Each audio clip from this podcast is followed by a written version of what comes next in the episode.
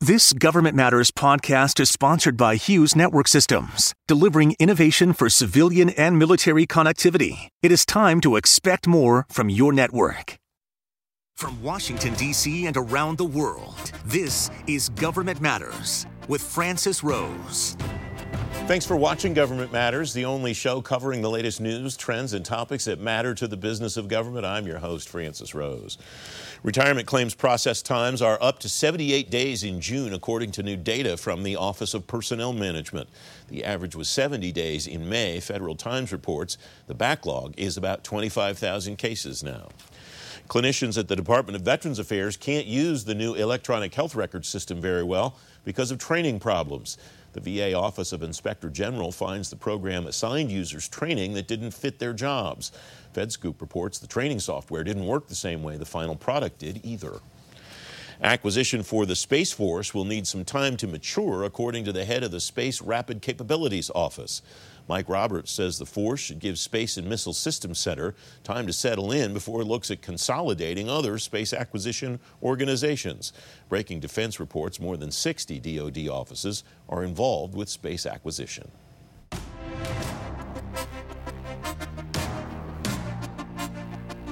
The Pentagon will call its new cloud vehicle the Joint Warfighter Cloud Capability. The, the, Pentagon says it canceled JEDI because its requirements have changed since the original solicitation. Jack Wilmer's, Chief Executive Officer at Core4ce. He's former Deputy CIO for Cybersecurity and Chief Information Security Officer at the Pentagon. Jack, welcome. It's good to see you. What's your reaction to what we learned yesterday about the cancellation of the JEDI contract? Yeah, thanks, Francis. Um, so, you know, I would say it's it's really a cool opportunity for the department to be able to start fresh. Uh, so they've obviously still got enterprise cloud computing requirements and needs. Uh, they've earlier this year announced the uh, Joint All Domain Command and Control Initiative, the uh, AI Data Acceleration Initiative, and both of those are going to be heavily dependent on enterprise cloud. So DoD uh, also has the same unique requirements in terms of being able to support tactical environments and ensure synchronization across security domains. And so I think, uh, you know, all of these are things that, uh, you know, the promise of an enterprise cloud is going to be able to help the department solve. Uh, and so I'm really excited that they're going to have the opportunity to, you know, hopefully get multiple uh, enterprise clouds in place soon. If this is an opportunity to start fresh, how would you like to see the department do that to get this capability to the warfighter as soon as possible? It's three years behind schedule now. Yeah, I, I, think it's a really good point. And, you know, the good news is though this procurement is three years behind schedule, uh, the department has still been able to make pretty substantial progress in the past three years. And so when you look at things like um, the CVR that was rolled out during the pandemic that's evolved into DoD 365. Uh, many of the challenges that the department set out to address with JEDI are things that they've actually been able to solve through the rollout of these other uh, enterprise cloud capabilities. And so, obviously, an infrastructure cloud is a very different thing than a um, you, you, know managed service uh, in, in, terms of something like DoD 365. Uh, however, there's a lot of security policies and other things that uh, the department has been able to already update.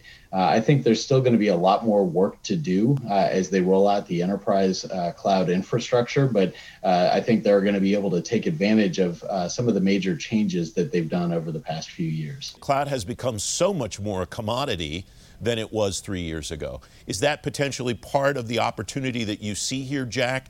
That the, the Pentagon, uh, maybe the reason that it's decided to set this up as an IDIQ instead of uh, uh, uh, basically it's starting from scratch on a new contract? Yeah, I, I think without a question. So, you know, and, and cloud has been a commodity for a while now, but I think that where we've really seen some advances are on uh, things like interoperability. So the ability to, you know, have a workload on one cloud, uh, move it to another, have workflows across multiple cloud providers, uh, things that the department should absolutely be able to take advantage of. So I think that uh, the fact that the uh, cloud industry has evolved over the past couple of years, uh, substantially more capabilities available, I think think are also uh, key factors in there. What do you expect to see us learn about this between now and October when the solicitation is supposed to come out? Or are we pretty much going to sit on it between now and then until we see what the solicitation actually says? You, you, know, I don't know the department's plans, but I, I do know industry well enough to know that we're going to hear uh, lots of things about lots of capabilities that are available, uh, probably in an attempt to influence, you know, what the government ultimately comes out and contracts for. And I think that, you know, my perspective is that if you look at uh, the real key thing that the department's been trying to do since day one with the Enterprise Cloud Initiative is to accelerate the delivery of capability for the warfighter, to get capability into the warfighter's hands faster. Uh, much of that requires policy changes on the government side, uh, and that's some of the stuff that we've been able to work. But I think that there's also still tremendous capability that exists in industry that are going to really help uh, to accomplish that mission. And I think when you look at the tie in again with JADC2, that Joint All Domain Command and Control and AI Data Acceleration Initiative, I think that's going to really help industry uh, position uh, what capabilities they want to be able to have included with the cloud offerings. Does the position of JADC2 as being so integral to what the future fight looks like, Jack, make buying this cloud different than buying some other cloud? Or are the principles the same in your view?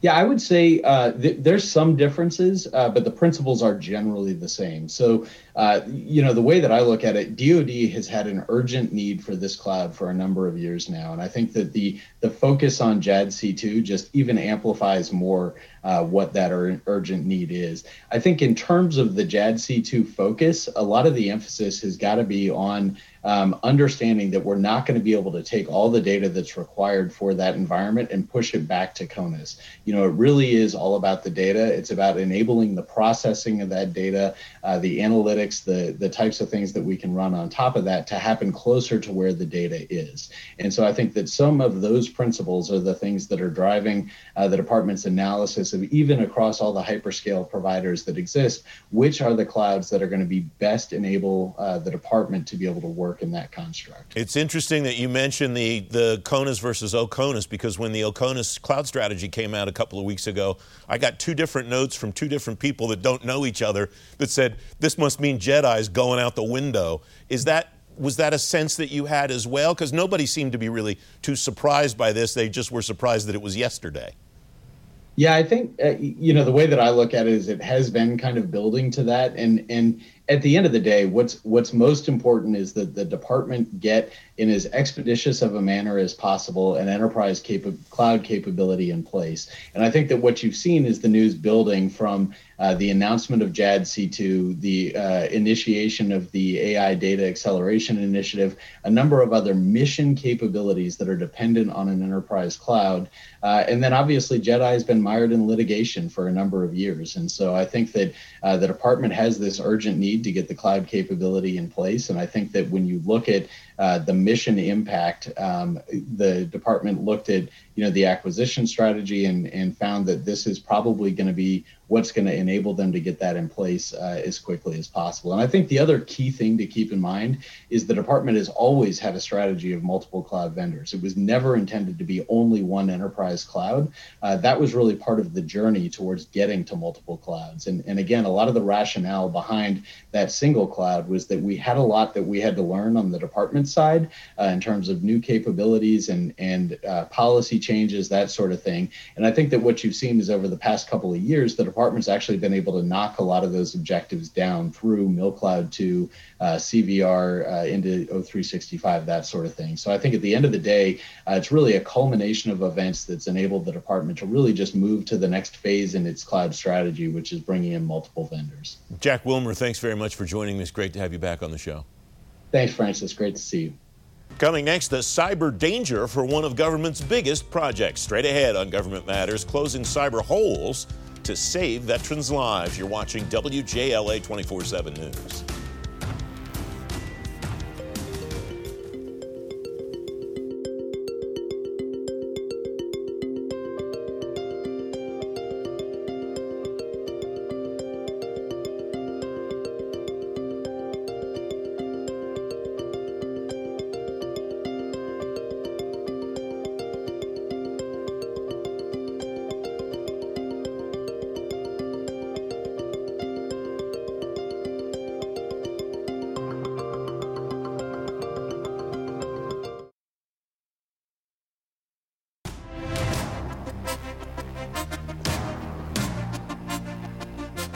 Welcome back. The Secretary of Veterans Affairs, Dennis McDonough, promises changes are coming after a 12 week strategic review of the VA's electronic health record program.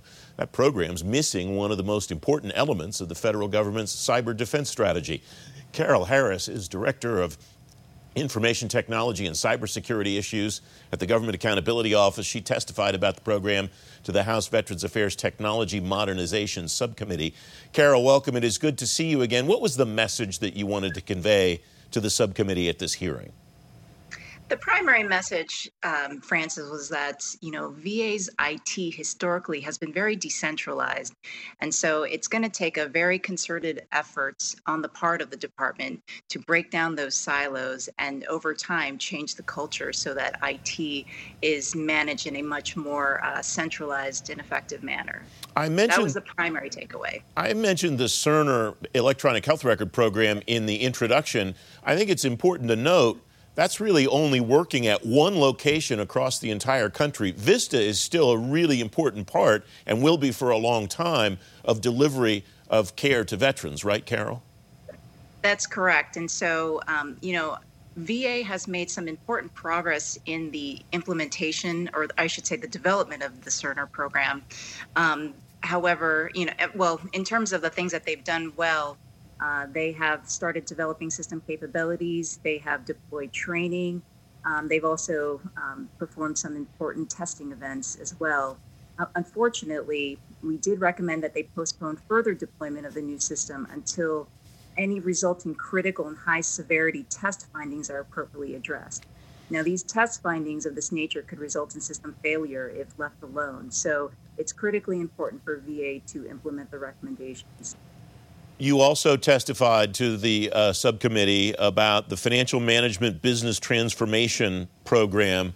Uh, that's the back office uh, financial management program VA has been undertaking, it seems like, for a long time. Where does that stand right now, Carol? So you're right. Uh, VA has had multiple attempts at modernizing and upgrading their financial and acquisition management systems. Uh, right now, they're in the process of implementing um, a, an additional or a, a new effort um, and we recommended that they develop reliable cost and schedule estimates using best practices to minimize the risk of cost overruns and schedule delays, and hopefully um, prevent what has happened in the past on, on this effort. That important element that I mentioned at the beginning of our conversation, Carol, is cybersecurity, and you report uh, to this subcommittee on the cybersecurity efforts that the agency is taking. Where do they stand right now? Well, right now there's a lot of room for improvement when it comes to cybersecurity. Um, we still have a handful of recommendations that are open related to addressing known deficiencies on their high impact systems. And these are systems that, if they were to go down, would have a catastrophic impact on VA's ability to deliver its mission. Um, we also have made a number of recommendations as it relates to their cybersecurity risk management program. Uh, they we've made um, there, there are basically five foundational steps that VA should be taking to take a more risk based approach to dealing with cybersecurity. And they've implemented one of five. And so we've made four recommendations um, to help them um, integrate cybersecurity risk into their enterprise risk management program. We've also made a number of recommendations related to VA's IT uh, supply chain risk management as well. So, so lots of room for improvement here one of five doesn't sound that great. Is it your sense that they are on the path to implementing some or all of the other four, or have they just not gotten there yet, Carol? Um, we do have a sense that they're on their way. I mean, they've agreed with all of the recommendations. And so, really, what it's going to take is um, sustained leadership um, in addressing the, these serious IT issues. And so, our job will be to monitor the uh, the actions that they take to effectively implement our recommendations. The final item I wanted to ask you about in this testimony, and it's not peculiar just to VA. This is a government wide issue on some level or other. But you're right, VA has demonstrated mixed results in implementing key provisions of the Federal Information Technology Acquisition Reform Act, FITARA. We're, I think, five or six years into FITARA we're still struggling with this at not just at VA, but agencies across government. Why do you think that's the case, Carol? Um, well, in the case of VA and at some other agencies, uh, VA's leadership on IT issues has been siloed. Again, with VA, it's because IT has been very decentralized. So it will take um, a sustained concerted effort time to change that culture. And I think that that's one of the main hurdles into effectively implementing FITARA. Carol Harris, thanks very much for joining me today. I appreciate your time very much. Thanks very much, Francis. You can find a link to that work at govmatters.tv slash resources. Up next, the joint force concept won't work to beat China. Straight ahead on Government Matters, the problems and solutions for great power competition. We archive every show of Government Matters at govmatters.tv. Be right back.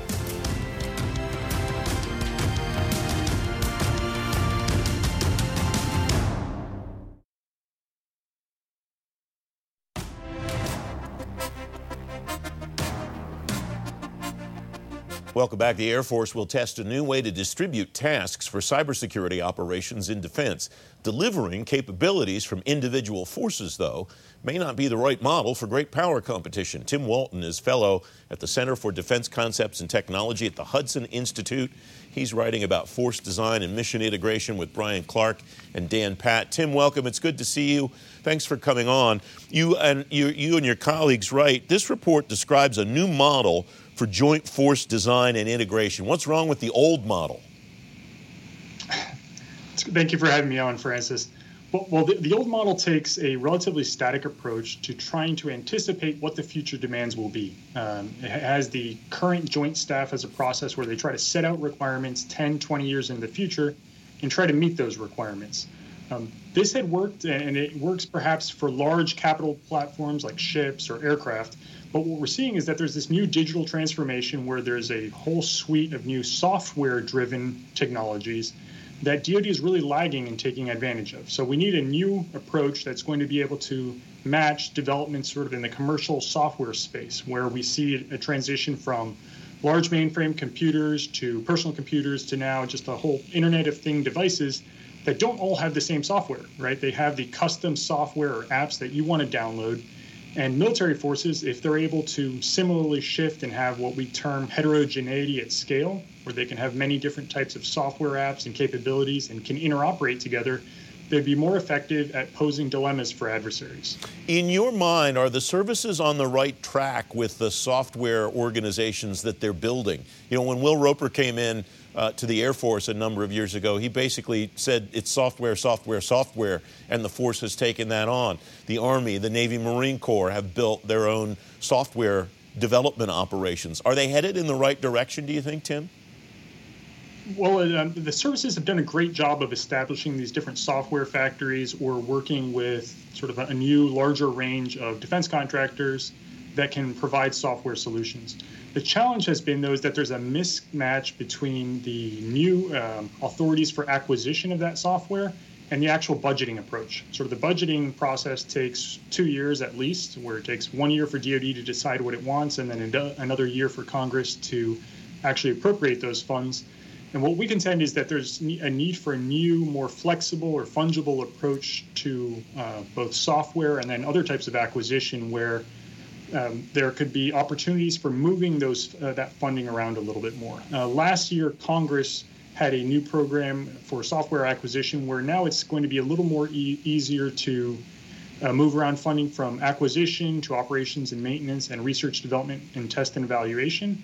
Um, moving forward, we think that that similar, more fungible approach is needed so that when programs are performing very well in terms of software, you can add more money to them more quickly and accelerate them. And then when they're performing poorly, you can cut that, those funds and reallocate them to the ones that are needed. All right, you call what you and your colleagues write about an operational challenge vignette. What is that, and what does this vignette consist of? What's the model here that you're suggesting? Sure. Um, a, an operational vignette is a story uh, that military uh, planners can use to try to envision how future warfare may play out. In our report, we talked about a challenging operation for the Department of Defense today, which is the defense of um, uh, critical assets in Okinawa, in particular Kadena Air Base in Okinawa, where lots, many Chinese forces could attack it using a range of air and missile threats. Uh, we think moving forward, it'd be helpful if the combatant commands can develop what we call mission integration cells that can focus on these pressing operational problems using new modeling and simulation tools to figure out well, what are the best solutions for these problems? And then there would be mission managers or new individuals in the Office of the Secretary of Defense who can track more carefully what are the funds that are actually going to solve those problems. And, and the goal would be so that uh, the combatant commands, such as INDOPACOM, would receive the, the funding they actually need to solve these pressing operational problems. That's what I referred to at the beginning of this conversation about shifting from a joint forces model where you have a force developing something. You're advocating more of a, a command funnel pipeline for different capabilities, it sounds like. Is that a fair read on my part?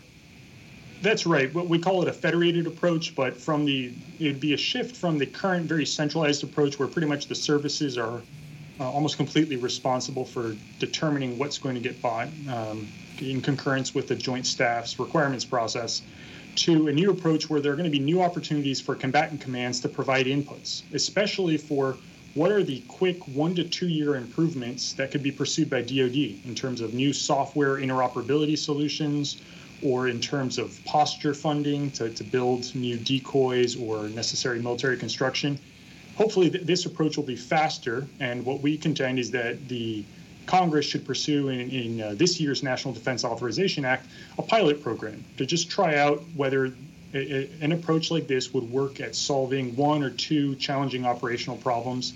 And if it's helpful, it could be scaled out throughout DoD. We have about 30 seconds left, Tim. How do you judge if that pilot's successful?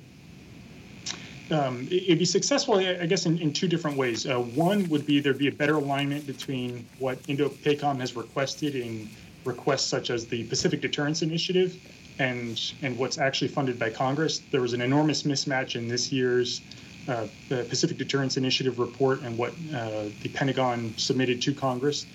Uh, but the other uh, metric of success would be shifting from approach that focuses on the cost of systems to the value or how can DoD improve its performance in campaign um, outcomes?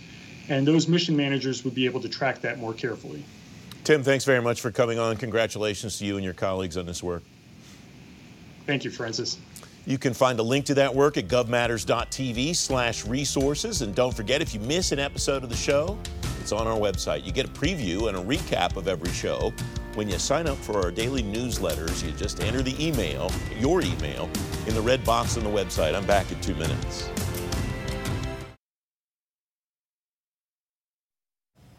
That's the latest from Washington. Join me weeknights at 8 and 11 on WJLA 24/7 News and Sunday mornings at 10:30 on 7 News to stay plugged in on issues that matter to the business of government. Thanks for watching. I'm Francis Rose.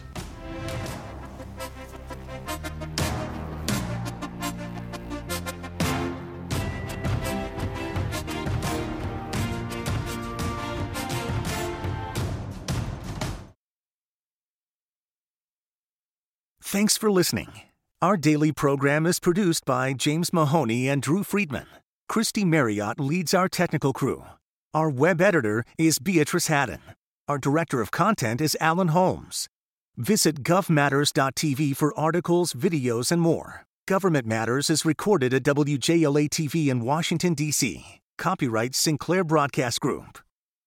You have been listening to the Government Matters podcast, sponsored by Hughes Network Systems. Stay tuned for a brief interview with Tony Bardo of Hughes. Tony Bardo is Assistant Vice President for Government Solutions at Hughes. Tony, it's great to talk to you again. I thought of you the other day because I saw another agency make an award on the Enterprise Infrastructure Solutions contract at General Services Administration. You have been telling me for a long time about how important this contract is. Why is it so important, Tony? It's so important because the agencies have been dealing with 20 year old network technology um, for 20 years. And and basically this is their opportunity to use this important contract to modernize the network to keep up with constituents who are demanding more digital centric services and the government needs the the network to uh, to step up to those uh, expectations.